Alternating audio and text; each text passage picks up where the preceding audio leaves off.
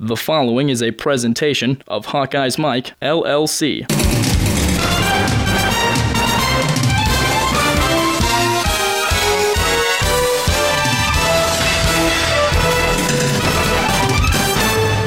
First and 10 for Perry Hills in the Terps. From the 12, Hills. That's a tunnel screen, and he threw it. Intercepted. Right into the hands of Desmond King. The junior out of Detroit will take it to the house. Desmond King now tied for the NCAA lead with 7 picks this year. Second career pick 6.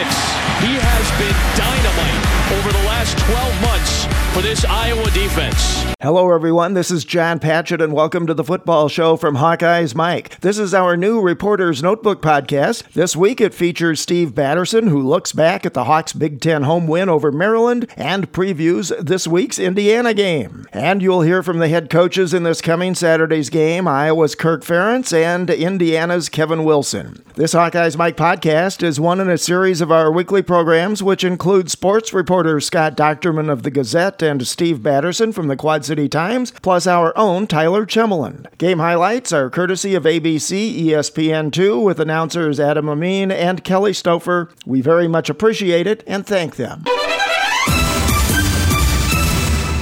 Hawkeyes Mike programs are brought to you in part by Prefence Hand Sanitizer. One application lasts all day. Try the hand sanitizer used by the Iowa Hawkeyes. And remember, the best defense is Prefence. And by T&K Roofing and Sheet Metal, building strong and safe in the Midwest for over 50 years.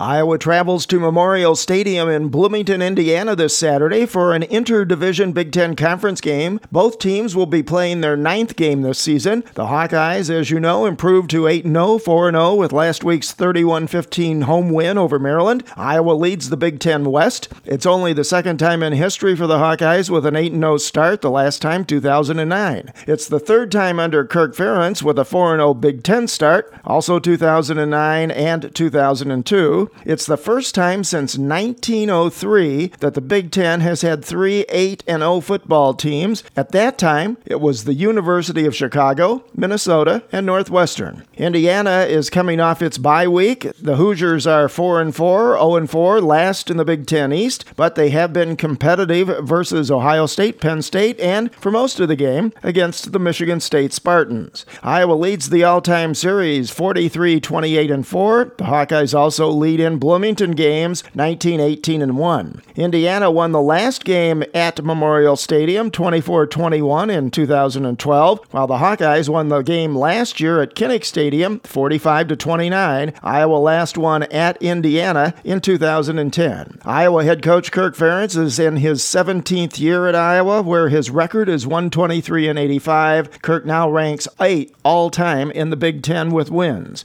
Indiana head coach Kevin Wilson is in his 5th year at Indiana and also his 5th year as a head coach. His record is 18-38. He's the former offensive coordinator under Bob Stoops at Oklahoma. In the rankings, the Hawkeyes are 9th in the first Football Bowl playoff poll. Iowa remains at number 10 in the AP poll and number 11 in the coaches poll, both of those for the second week in a row. Iowa depth changes on offense for the Indiana game. Akrum Wadley and LeShun Daniels are sharing the top line at running back, followed by Derek Mitchell. There are no changes on defense. The undefeated Hawkeyes get one of this Saturday's 2 primo TV spots, 2:30 p.m. Central Standard Time on ESPN, with announcers Mike Patrick, Ed Cunningham, and Dr. Jerry Punch. The Hawkeye Radio Network will also do the game as usual with Gary Dolphin and Ed Podolak. And this game will be available on satellite radio, Sirius, and XM channels 81. And as Steve Batterson noted, Frank Beamer of Virginia Tech has announced that he will retire after this season. You know what that leaves? It leaves Kirk Ferentz and Bob Stoops as the nation's longest-tenured college football coaches. What if we're still doing this when we're 50? It would be nice to have that kind of job security. Deep block from Kleba. A slip of a tackle by Akrum Wadley. And another rushing touchdown for the Hawkeyes. Second of the day for the redshirt sophomore. Averaging 6 yards a pop. And how about the last two games for the previously unknown Akrum Wadley? Outside Iowa City, not a whole lot of people had even heard of this guy, but with the injury to Jordan Canzeri, the last 3 weeks, two games have belonged to Wadley. He's got 6 rushing touchdowns. 14-zip Iowa.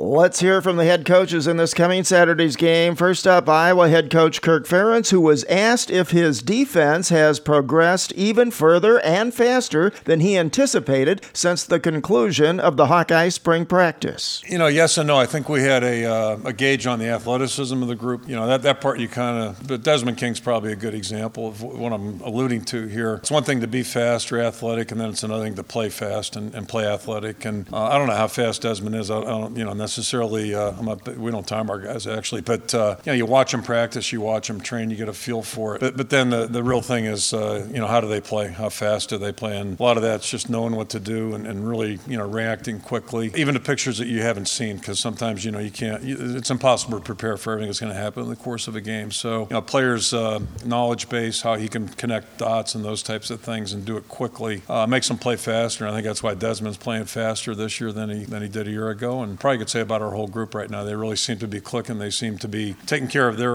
responsibilities, and then when they do that, they, you know, gives everybody a chance to kind of get in the flow of things. Ferentz responded to the inevitable question about the first college football playoff poll released this week. I have given it thought because, you know, everybody's been talking about it for a while, so I didn't do this, but somebody helped me out a little bit. I went back and researched. Someone did for me, and my numbers are correct. Of the top 4 teams last year at this time, 3 of them didn't make it to the dance, and then the team that won the national championship was 16th, so I'd throw it right kind of in the category of August polls. You know, doesn't mean a lot right now, but it's been great for the game. It's been really good for a lot of people to talk about it. Interest in college football is probably at an all-time high, so that stuff's all positive. And my only 2 observations are that A, they don't mean a lot right now, and then B, people that spend a lot of time, especially the people get sucked into conversation, which I've witnessed not only with these polls but the BCS stuff. They tend to, you know, get nailed pretty quick soon thereafter, so we're going to try to avoid both of those plates. Ferentz was asked whether it's getting harder for the team to block out all the noise, given the undefeated season to date and talk of the Big Ten title and even the college football playoffs. There's noise of any type, no matter where you're at, whether it's medium, heavy, or low, you know, good, positive, or indifferent. So, you know, the big thing for us right now, we got a game this Saturday, and anybody who was at the game last Saturday knows that was a tough, hard-fought game, and that's really the nature of college football. If you watch TV on Saturdays, you're going to see a lot of those types of games, and so really the best thing we can do right now is just try to get our football team ready to play this week, and that's what we've encouraged our players to do same way. You know, the best thing they can do to help our football team is do what they do best, and that's prepared, and then you got to go out and compete. But I said it weeks ago, you know, my suspicion was, you know, we could probably beat anybody on our schedule, probably could lose to anybody. Things haven't changed, and all that being said, you know, I haven't seen much of our opponents coming down the road, quite frankly. I've seen a lot of Indiana, seen a lot of Maryland, and all the teams that we've played, and that's really about the extent of my knowledge base right now. Kirk talks about the emphasis since spring on his defense setting the edge and swarming to the ball. We try to sell it every year. It's just, you know, how it's received and how well we can execute it. And, you know, the credit again goes to the players. They're doing a really good job. Not perfect, but we're doing a, you know, much better job than a year ago. And, you know, it's a team effort, you know, whether it's out on the perimeter, inside, and then, you know, you lose a guy like Drew Ott, who's a really good football player, a really good leader, like we talked about the fullbacks, and for a guy like Parker to step in and do what he's done has really been impressive. And he's not as good as Drew right now for obvious reasons, but, you know, he's stepped in and allowed us to really keep playing good team defense. So a lot of guys are, you know, putting effort into it. Somebody does have to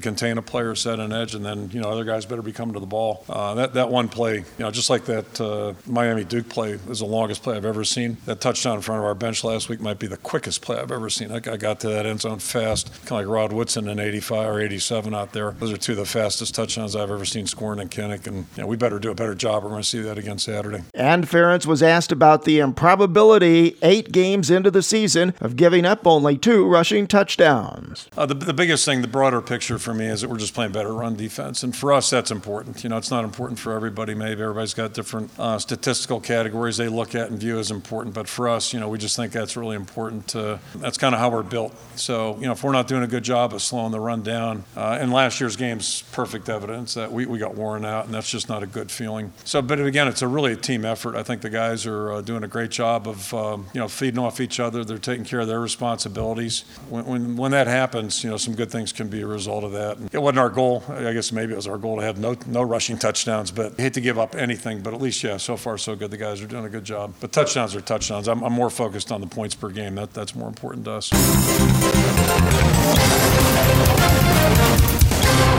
Next, we hear from Indiana head coach Kevin Wilson, who talks about what his team did during its bye week and moving into the preparation for the Iowa game. As players, for the most part, very impressed with how our group has kind of handled a lot of coming to work days every day, when good or bad. I don't think this team's been a team that's been a roller coaster up and down with energy. I didn't think our game performance, thought we were a little stale at Penn State, but other than that, there's not been a lot of visuals of, you know, I didn't like the body language or the effort or the attitude and energy. And again, we did a fair amount of we use the word developmental, and sometimes developmental maybe is Greg Gooch, who's learning how to play bandit, who was playing linebacker. Maybe it's Brandon Knight that you're playing as a freshman, so it's not just, hey, your red-shirted guys or guys that aren't playing. It's just, you know, some of the second-team guys need work. So we did a fair amount of that last week. Did some introductory work for the guys that have played a lot, try to take a little bit of hitting off of them. A lot of energy. So, again, like what I saw, and hopefully that'll lead into some really strong prep. Now we're kind of back into just Iowa. Last week it was a little bit of everything, a little bit of developmental, a little bit of intro of a few opponents, a little bit of get your team fresh mentally, physically. We're a decent practice team to get us into being a better game team, and we'll see if that translates Saturday. Wilson was asked for his assessment of this year's Iowa team. To me, and I think our football guys will tell you just how consistent they play, and as a group, offense, defense, kicking, put it all together. I mean, last game is an example of, it's a 14-0 game, and right before half, they sky punt, coffin corner to the 3, play 3 straight plays of shutdown D, get a block punt that's deflected out to the 19, and they score in 3 plays later.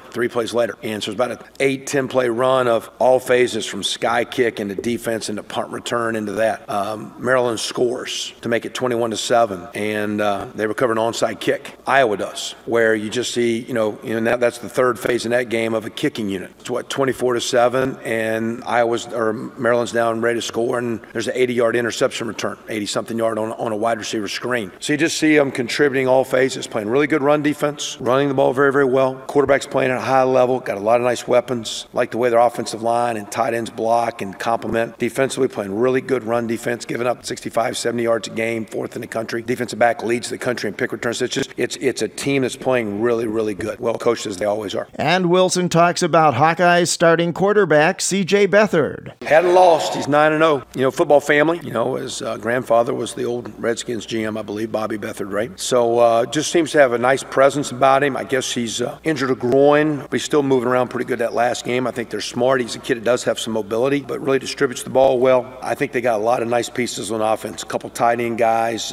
One of them was a kid his dad coached at Oklahoma when I was down there. I know him real well. But the way they use the tight end group, they're very talented at receiver, several running backs. They've had multiple guys over 100 yards, a couple guys at 200. That goes back to the O-line, which is Coach Kirk and his son Brian and the job they do. Especially Brian, I think he does a heck of a job with the line. So he's just kind of back there managing. I don't know if it's a great group, but you put them all together and they're better together than they are independently, because that line can block and those tight ends complement, and here comes those hard running backs, and they get one-on-ones, and that quarterback gets them in good plays. So you don't win all these games the way they're winning. They're scoring points. Like I say, they've done a nice job, and I always had a lot of respect for their program and the job that they've done there, and this is a good football team. 3rd down and goal, they will run the football, and diving ahead is Derek Mitchell.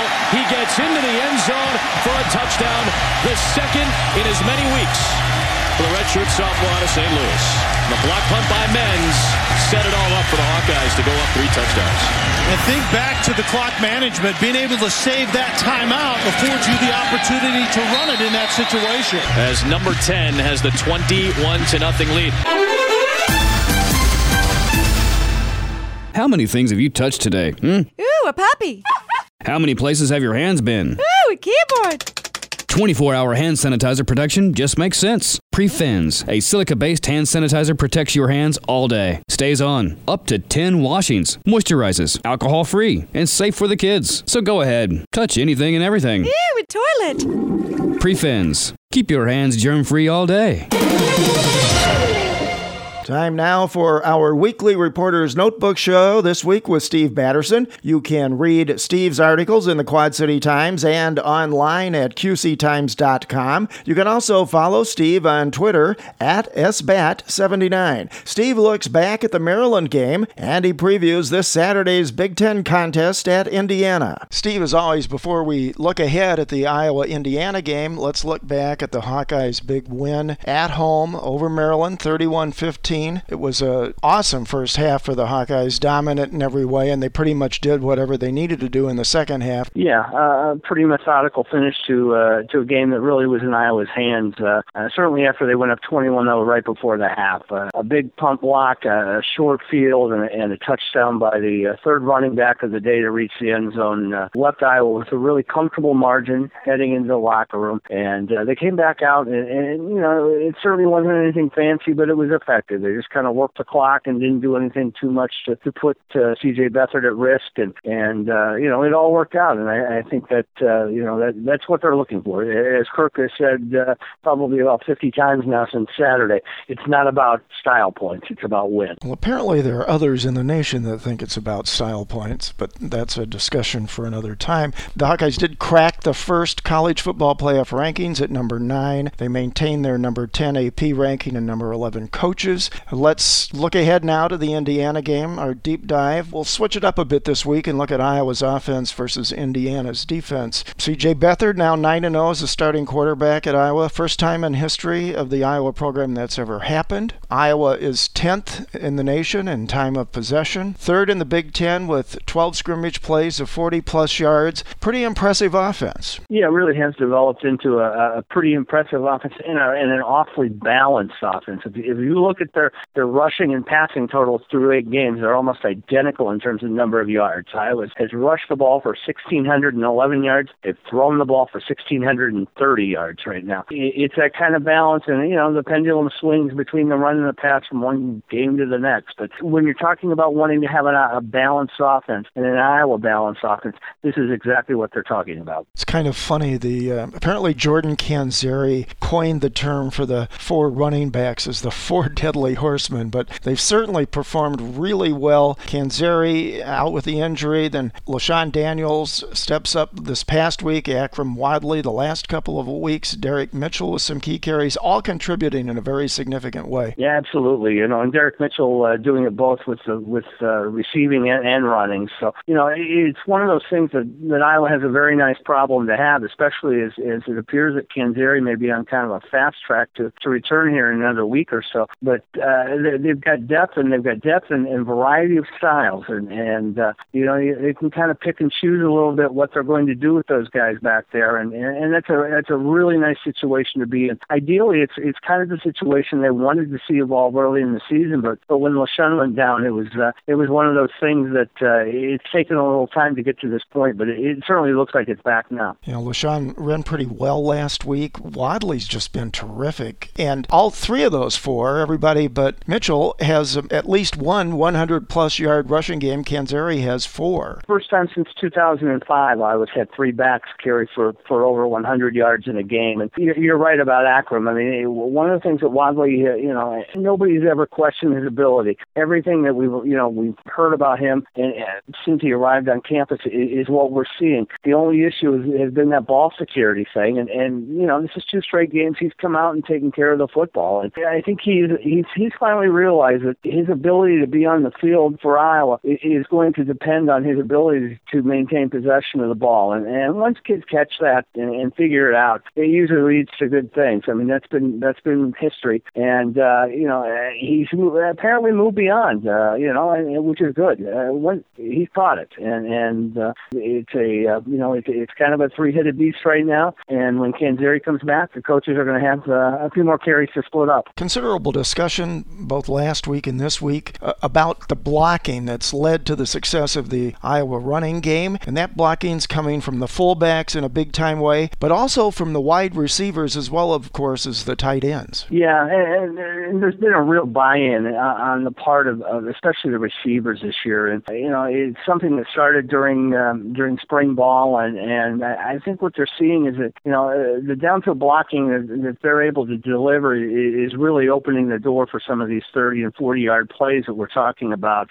And what's happening is if one guy is seeing a teammate block for him, he's more willing to do it for him to open it up for the other guy. And you know it's been a collective kind of effort, and you know in talking with Tavon Smith and earlier this season with Jacob Hillier, it was really a point of emphasis that you need to work together for this to happen. And what we're seeing is the result of that. And, you know, Iowa's fullbacks have traditionally been great blockers, and in Plewa and Adam Cox, you know, Iowa has two extremely good fullbacks, and the tight ends have done a nice job of complementing that as well. And it's a real benefit to this offense, and it's one of the reasons Iowa is where it is right now. Really solid offensive line play continues to be the case. It's a very versatile group. They've been able to overcome injuries, and as a result of that, they've now developed some pretty good depth and a lot of flexibility. Absolutely, and you know that's one of the things. Flexibility is one of the strengths of this offensive line, and has been for a long time. Those guys kind of cross-train at a number of positions, and you know when Sean Welsh needed to slip out to a tackle spot a couple weeks ago, he was able to do that and did it fairly effectively. And you know now they've been able to kind of move him back inside with the healthy return of Boone Myers, and you know if Ike Bacher works his way back, that's going to provide more opportunities for coaches to keep fresh legs and fresh bodies on the field, which at this time of year, that can be pretty important. Looking at Indiana's defense, more often than not, opponents have been pretty successful in running up some big scores and some pretty impressive stats. Indiana is last in total defense in the Big Ten in 4 of the 5 seasons under head coach Kevin Wilson, who's pretty offensive-minded. And ironically, a key part of this season's defensive problems for the Hoosiers is the offense's time of possession. They're 12th in the Big Ten, 29 minutes a game. They score so fast, it keeps the defense on the field a majority of each game. That is a problem, and that's one of the problems that Iowa kind of found itself with a couple of years ago when they kind of experimented with some no-huddle and up-tempo kind of things, which was that, you know, as effective as you were on offense, that you ended up having your defense just dog-tired by the end of the day, and you know, that's been the case for Indiana in a couple of games this year. They were putting up a heck of a fight a couple of weeks ago against Michigan State, and you know, ended up kind of letting that one slip away at the end. And you know, it's one of those things that it's been problematic for Kevin Wilson since he arrived at Indiana. Defense has been kind of an afterthought. And if you want to win games in this conference, you better be able to stop people. And you know, they've done a wonderful job of moving the football and doing a lot of great things there. But until you can keep the opponent off the scoreboard, you're going to have a problem winning consistently in this league. And you know, the one thing Indiana has done is they have forced a number of turnovers. They've been pretty opportunistic that way, but yeah, they've given up yards right and left, and that's led to a lot of problems. Now, they also do have 21 sacks this season, which is 6th in the Big Ten. But to your point, in 2013, they set the all-time Big Ten record in terms of surrendering total offense, 527.9 yards per game they gave up that year. And this year, they're on pace for 508.6 yards per game. That's really problematical. They're 12th in the Big Ten in rush defense. They're 13th in the Big Ten in pass defense. They give up the most points in the Big Ten, the most total yards, the most first downs, the most passing yards, and they have the highest rate of third down conversions, nearly 45%. Those are bad stats. Yeah, they really are, and they've been consistently bad throughout the course of the season. That's the one thing. It doesn't really seem to matter who they've stepped on the field against. The opponent has been able to move the football. Now, they've seen some good offensive teams, too, along the way. I mean, they've played Ohio State and competed very favorably with them in a 7-point game, but at the end of the day, their defense wasn't good enough to allow them to win the game. They're kind of inconsistent, like you just pointed out. They've stepped up in some big games and played well. They played well against the Buckeyes. They played well for most of the game against Michigan State, and then the Spartans poured it on towards the end. They played pretty well against Penn State. For example, against the Spartans, they had 13 tackles for loss and 4 sacks against a really good Michigan State team. And over the last 5 games, they have 18 of their 21 season sacks and 43 of their their 49 tackles for loss. So they have shown the capability in certain games to step up. Yeah, and I think that's got to be Iowa's concern heading into this weekend. I think that they certainly are capable of rising to the occasion. They've got a lot of veteran guys, more so than what they've had in the past, and they have gone the JUCO route a little bit, too, to kind of plug in some holes. It's a defense that's been an area of concern, and some of those concerns have been addressed with bodies, but the experiences to actually deliver hasn't actually occurred yet on the field. Probably the better defensive players that Iowa fans should look for as Indiana lines up against the Hawkeyes would be, they got two pretty decent defensive ends in Nick Mangieri and Zach Shaw, though Shaw's called a bandit, and they've got a couple of decent linebackers in T.J. Simmons and Marcus Oliver. Yeah, Simmons and Oliver have been all over the field in terms of making tackles. They lead the team in tackles.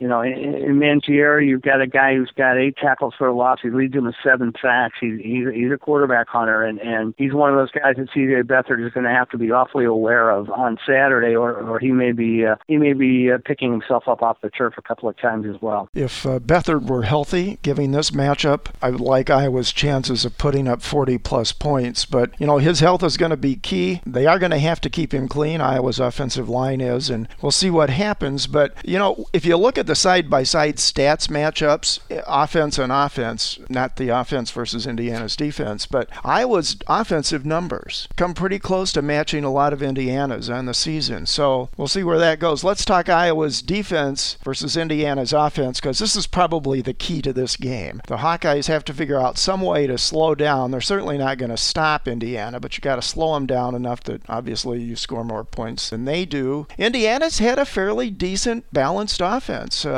Everybody thinks of them as the passing, scoring through the air, but they've had a pretty decent running game this season. Yeah, it's been no mystery that Kevin Wilson has wanted to try to balance this thing out. And, last year they had a great back in Tevin Coleman. Iowa fans saw much more of him than they really wanted to a year ago at Kinnick when he ran for, 200-plus yards, and Indiana, the team, ran for 300 against the Hawkeyes. So they brought in a kid by the name of Jordan Howard. He was at UAB. They blew up their program last year, decided temporarily, as it played out, to discontinue it. That allowed their players to go wherever they wanted to go in the country. Jordan Howard surfaced at Indiana very quickly. They got involved with him very early in the process when it appeared that was the direction things were headed in Birmingham. He moved into that spot that Coleman played a year ago. And, he's rushed for 131 yards a game. He's had a little bit of an ankle sprain in the last 2 games, but every indication from Kevin Wilson this week is that he was full go at practice last week during their bye week, and he expects him to be ready to go on Saturday. He's a real nice complementary piece to what they've got in a senior quarterback in Nate Sudfeld. Yeah, 8 of his last 10 games, 100-plus yards rushing. You just mentioned Nate Sudfeld. As Nate Sudfeld goes, Indiana's offense goes. He's done nothing short of terrific. He's tied for all-time Indiana lead in career passing touchdowns. He leads the Big Ten in passing. Just to give you an example, the last 2 games that they've played in the Big Ten, he's hit 70% of his passes, has 772 yards through the air, 7 touchdowns in passing, 1 rushing touchdown. Pretty great. Yeah, no question about it. I mean, he's got a 14-4 touchdown to interception ratio at this point in the season. He's a senior. He's played in this league for 4 years. He got knocked out of the Iowa game last year with a shoulder separation. Kind of got sandwiched between Carl Davis and Drew Ott, and that was never a good combination for anybody. But, that ended his season, and it really, for all realistic purposes, it ended Indiana's bowl hopes a year ago. So I'm sure Iowa's going to get his best on Saturday. They're sitting 4-4 and needing to find a way to win a couple of games here down the stretch to go to a bowl for just the second time since like 1993. So he'll be a pretty motivated, senior quarterback, and he'll be a real test for Iowa, both in terms of just the guys up front and certainly for the guys in the secondary, because he's got a nice arm. He's thrown for about 63% of his passes this season completed, and he's the real deal. There's no question. He and Tanner Cook and Christian Hackenberg from Penn State are probably the premier quarterbacks in the league right now. And they keep him clean. They've got a really good and veteran offensive line anchored by right guard Dan Feeney and left tackle Jason Spriggs. The fact that they have so few sacks against speaks to that. And then he has a trio of really really good wide receivers. Yeah, no question. You take a look at Ricky Jones and Simi Cobbs, who's coming in off a pair of really nice games, and Mitchell Page. You've got three guys that, you know, they've all got over 30 catches, so they're going to spread the ball around quite a bit, and they're all very capable. They're going to keep the guys in the Hawkeye secondary pretty busy keeping track of those guys, because this is a pretty balanced passing attack to go with a pretty balanced running attack. So it's the type of thing that I was going to have to be ready to go on all cylinders defensively. They've got to be able to set up an edge and pinch that running game in a little bit. And, you know, if they can do that and make them a little bit one-dimensional, I think that probably plays into Iowa's favor. But doing that and saying that are two different things. They've been very opportunistic in terms of points off of turnovers. We talk a lot this year about Iowa's success in that regard, and they've had a great deal of success there. Plus 10 in turnover margin. Their 19 takeaways have led to 71 points. Indiana, though, has a turnover margin of plus 6, which is pretty good, but they've scored 65 points compared to Iowa's 71 on their 14 takeaways. Very similar, and I think, you know, it certainly is something that has helped Indiana have the kind of success that it has had. It's kept them in some games. They were pretty opportunistic last year in Iowa City, and you know, this is a team that, you know, they've got the potential to give Iowa some issues in a lot of different areas, and certainly Iowa's going to have to take care of the ball, and you know, this could be another day where, you know, Indiana doesn't give it away a lot, but, you know, any turnover that I was able to come up with in this game, I think really probably, you know, could loom large for Iowa. I'm really anxious and anticipating this matchup, Iowa's defense versus Indiana's offense. There are a lot of superlatives for the Hawkeyes defense, and justifiably so. They're in several of the FBS top 10 categories: rush defense number 5, scoring defense 6, turnover margin tied 6th, total defense 7th, red zone 8th. They rank 7th in the country with 3 defensive TDs, and still, this far into the season, they've only given up 1 rushing touchdown, yield just 85.8 yards rushing per game. All really impressive numbers, and all, you know, all really show you what kind of collective effort that Phil Parker has gotten out of these guys this year. And, you know, it starts with the 4 guys up front and kind of mixing some guys in at the end positions because of injury. Probably the good news for Iowa this week is it looks like Nate Meyer's going to be able to go on Saturday. That's certainly, you know, something that maybe wasn't envisioned as he came off that field against the Terrapins. But it's been a nice collective effort. There's been real growth at the linebacker positions. I think Ben Neiman has been a terrific addition at the outside position. And, you know, certainly in the secondary with Desmond King doing his thing, it's been a front-to-back effort that really seems to work. The pieces really fit together, and I think that's good. Yeah, Iowa leads the Big Ten with 12 picks. 3 of those were returned for touchdowns. You mentioned Desmond King. He leads the Big Ten and is tied first nationally with 7 INTs. And to just put this in historical context to show how good King has been playing this season, he's 1 pick shy of tying the all-time record, which is held by Lou King in 1981 and Niall Kinnick in 1939. One of the more storied records in the Iowa record book. And yeah, for Desmond to be sitting where he's sitting right now with realistically at least 5 games in front of him, you know, you've got to think that, you know, that opportunity may come his way again. I'm really surprised that people continue to kind of throw to him, but I think that's probably a sign of respect not only for King, but for the rest of the guys in that secondary, that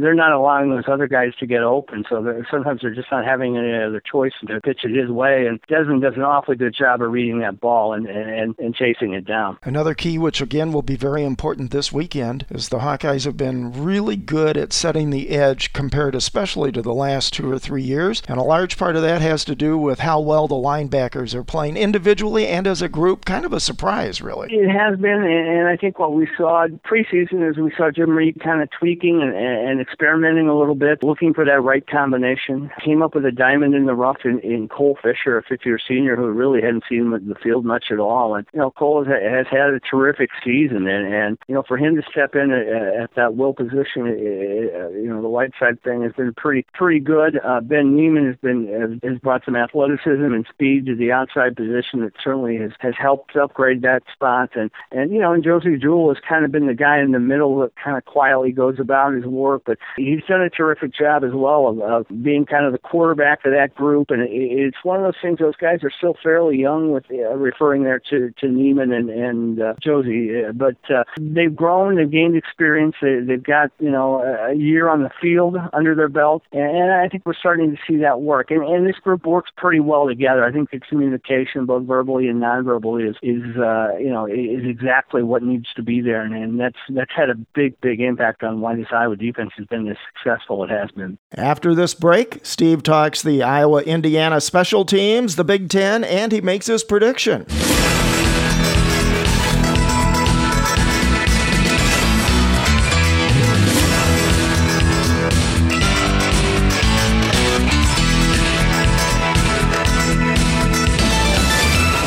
Are you or your local Iowa company looking for a new roof or sheet metal work? T&K Roofing and Sheet Metal specializes in low-slope commercial and industrial roofing and sheet metal. Building strong and safe in the Midwest for over 50 years, T&K Roofing and Sheet Metal, located in Ely, Iowa, just south of Cedar Rapids, provides strong, expert customer service and the best quality fit for you, their customer. For a free estimate, give T&K a call at 319-848-4191 or toll-free at 1-800-383-7663. You can also visit their brand new website at tkroofing.com.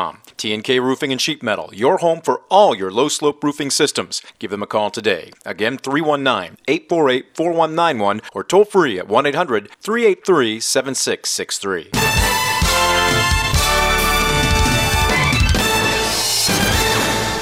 We talked about it all the way back in August. There's a different vibe about this team. It's easier to understand what that is now, but it was hard to put your finger on it back in August. But there's something special with a lot of potential here. Just a couple of quick notes on special teams. Dylan Kidd continues to excel. He's averaging nearly 48 yards a punt, and he had some really important plays versus Maryland. Yeah, no question. I mean, he's shown the real ability to deliver that coffin corner kick that can be so valuable, and you know, it certainly was something that a year ago wasn't part of the arsenal. A year ago, I think a lot of times the main objective was just to get the thing off, and what we've seen is he's become more of a craftsman at that spot, and it's one of the real success stories on this football team is the way that he has developed into being an effective punter, and you know, by pinning teams deep in their own territory and by delivering punts that frankly aren't very returnable. I think that's been a benefit that certainly Iowa has made the most of. Marshall Kane's been a little bit inconsistent of late. In fact, you kind of cross your fingers and maybe a couple of toes there when he's lining up for a field goal. Still, he's hitting nearly 80% of his field goals. 28-31 PATs. Kind of interesting. The Indiana place kicker, who's tied for first in the Big Ten in field goal percentage, he's also at almost exactly the same figures for PATs, 31-34. So those both could play a big factor in this game. Absolutely. You know, and I think the other thing too, the weather's starting to turn too a little bit. And, you know, as Big Ten football moves from October to November, conditions begin to start playing, you know, into things, especially with kicking and punting and that type of thing. And it's going to be interesting to see, you know, how Kidd continues to deliver here over these next four games. Before we get your keys and prediction, just a moment or two on the Big Ten. Iowa, of course, leads the Big Ten West 4-0. They're a game ahead of Wisconsin. They hold all the tiebreakers, so their path really is open to however they want to achieve it. In the East Division, Ohio State and Michigan State remain tied at 4-0. That's three Big Ten teams undefeated this deep into the season, which hasn't happened since, I believe it was 1903. I wasn't around for that, but yeah, you're right. Yeah, believe it or not, neither was I. Some interesting games. Last week, Michigan defeated Minnesota in a game that I'm sure where the emotion was just sky high for Minnesota with Jerry Kill's resignation as head coach and everything that was associated with that, and they nearly pulled it off. Purdue, though, beat Nebraska 55-45, and right now I'd say the path for Nebraska even reaching bowl eligibility is slim to none, and Slim's got the door halfway open. Yeah, they've got three games left on their schedule. They have Michigan State in Lincoln this weekend. They've still got a game against Rutgers on the road, and then they host the Hawkeyes the day after Thanksgiving. So very tough situation for Nebraska. One loss will take them out of bowl eligibility. My guess is that may happen this week against a Michigan State team that seems to be getting healthier, which they're coming off a bye, and Mark D'Antonio actually packed the pads away last week and just had the kids work out with the strength and conditioning guys and try to get his team healthy for the stretch run. And a healthy Michigan State team is a pretty scary Michigan State team, and my guess is that this may not be a pleasant Saturday night in Lincoln. We were sort of chuckling the other day about Nebraska's athletic director Doctor, when he fired Bo Pelini, he said he didn't want to become Iowa. Well, that's certainly what's happened. He hasn't become Iowa this season. No. This week, a couple of interesting games. Penn State at Northwestern, and that's got implications for both divisions. And as you mentioned, Michigan State at Nebraska. And then it'll be interesting to see how Minnesota plays in the Saturday night game in Columbus. Yeah, especially with J.T. Barrett out this week. I think Minnesota and how they respond coming off of such an emotional loss at the end of an emotional week last week, is there anything left in the tank? I have no doubt in my mind they're going to show up at Kinnick Stadium ready to go in another week, but their emotional state this week, I think, is in play. I think Ohio State has the potential to be a little wobbly offensively with what they're going through right now, so it should be an interesting evening matchup. Two really good night games this week. Time for your keys and your prediction. Yeah, I think for Iowa, I think time of possession is one of those stats that a lot of times coaches kind of poo-poo, but I think this is a week where time of possession can be pretty big for Iowa. I think the Hawkeyes' ability to stay in drives and keep that Indiana defense on the field for long periods of drive, I think plays into Iowa's hands. I think it's probably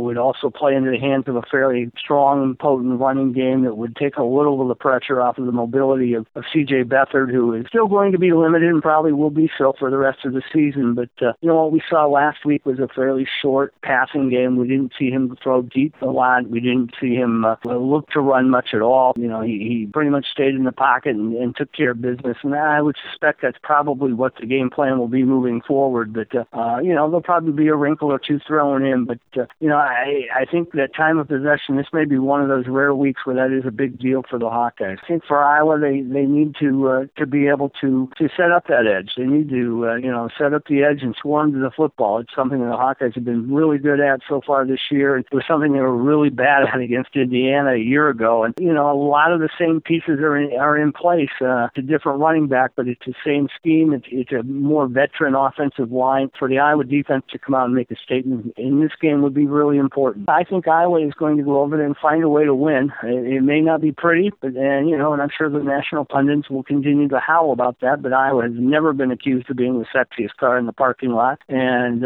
I think if they can get out of Indiana with a 27-24 victory, I think they'll take it and run. His reputation is expanding faster than the universe. He once had an awkward moment just to see how it feels. He lives vicariously through himself. Desmond King had a pick six. Solid rushing attack once again. Three different backs had a rushing touchdown. For the Hawkeyes, who moved to 8-0 for the first time since 2009. They've beaten the teams that have been on their schedule. A couple of quality wins already against the ranked teams. Iowa is the clubhouse leader. They are primed to make an appearance in the Big Ten championship game if they can continue what they've been doing. A 31-15 victory.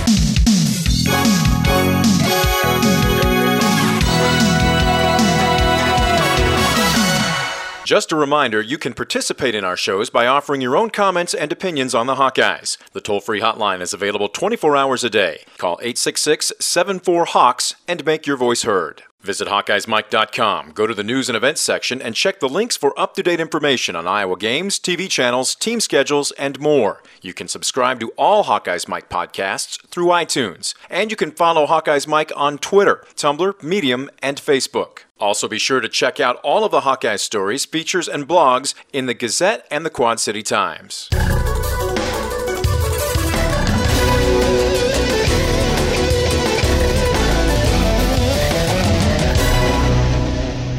Our thanks again to ABC, ESPN2 for the game highlights this week, and thanks as always to Steve Batterson. We hope you've enjoyed this Hawkeyes Mike podcast, that you'll come back for more, and that you will subscribe to our podcasts on iTunes. It's all Hawkeyes all the time on HawkeyesMike.com. One passion, many voices. Nice work, everyone.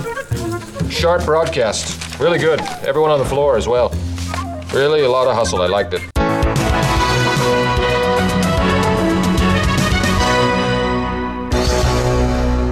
This has been a presentation of Hawkeyes Mike, LLC.